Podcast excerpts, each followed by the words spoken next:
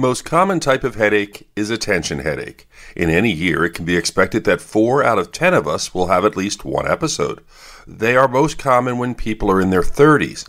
Most people who suffer from tension headaches have a few episodes a month, but when they occur more than 15 days per month, they're called chronic. Tension headaches are usually minor, but they can be annoying. They're often bilateral, meaning both sides of the head, and for people who have chronic tension headaches, the pain can be bad enough to lead to missed days at work. A workup with a physician can be very helpful at finding causes as well as treatments. There are many other causes of headaches, and your doctor can help with the diagnosis as well. With your health, I'm Dr. Brian McDonough on 1010 WINS.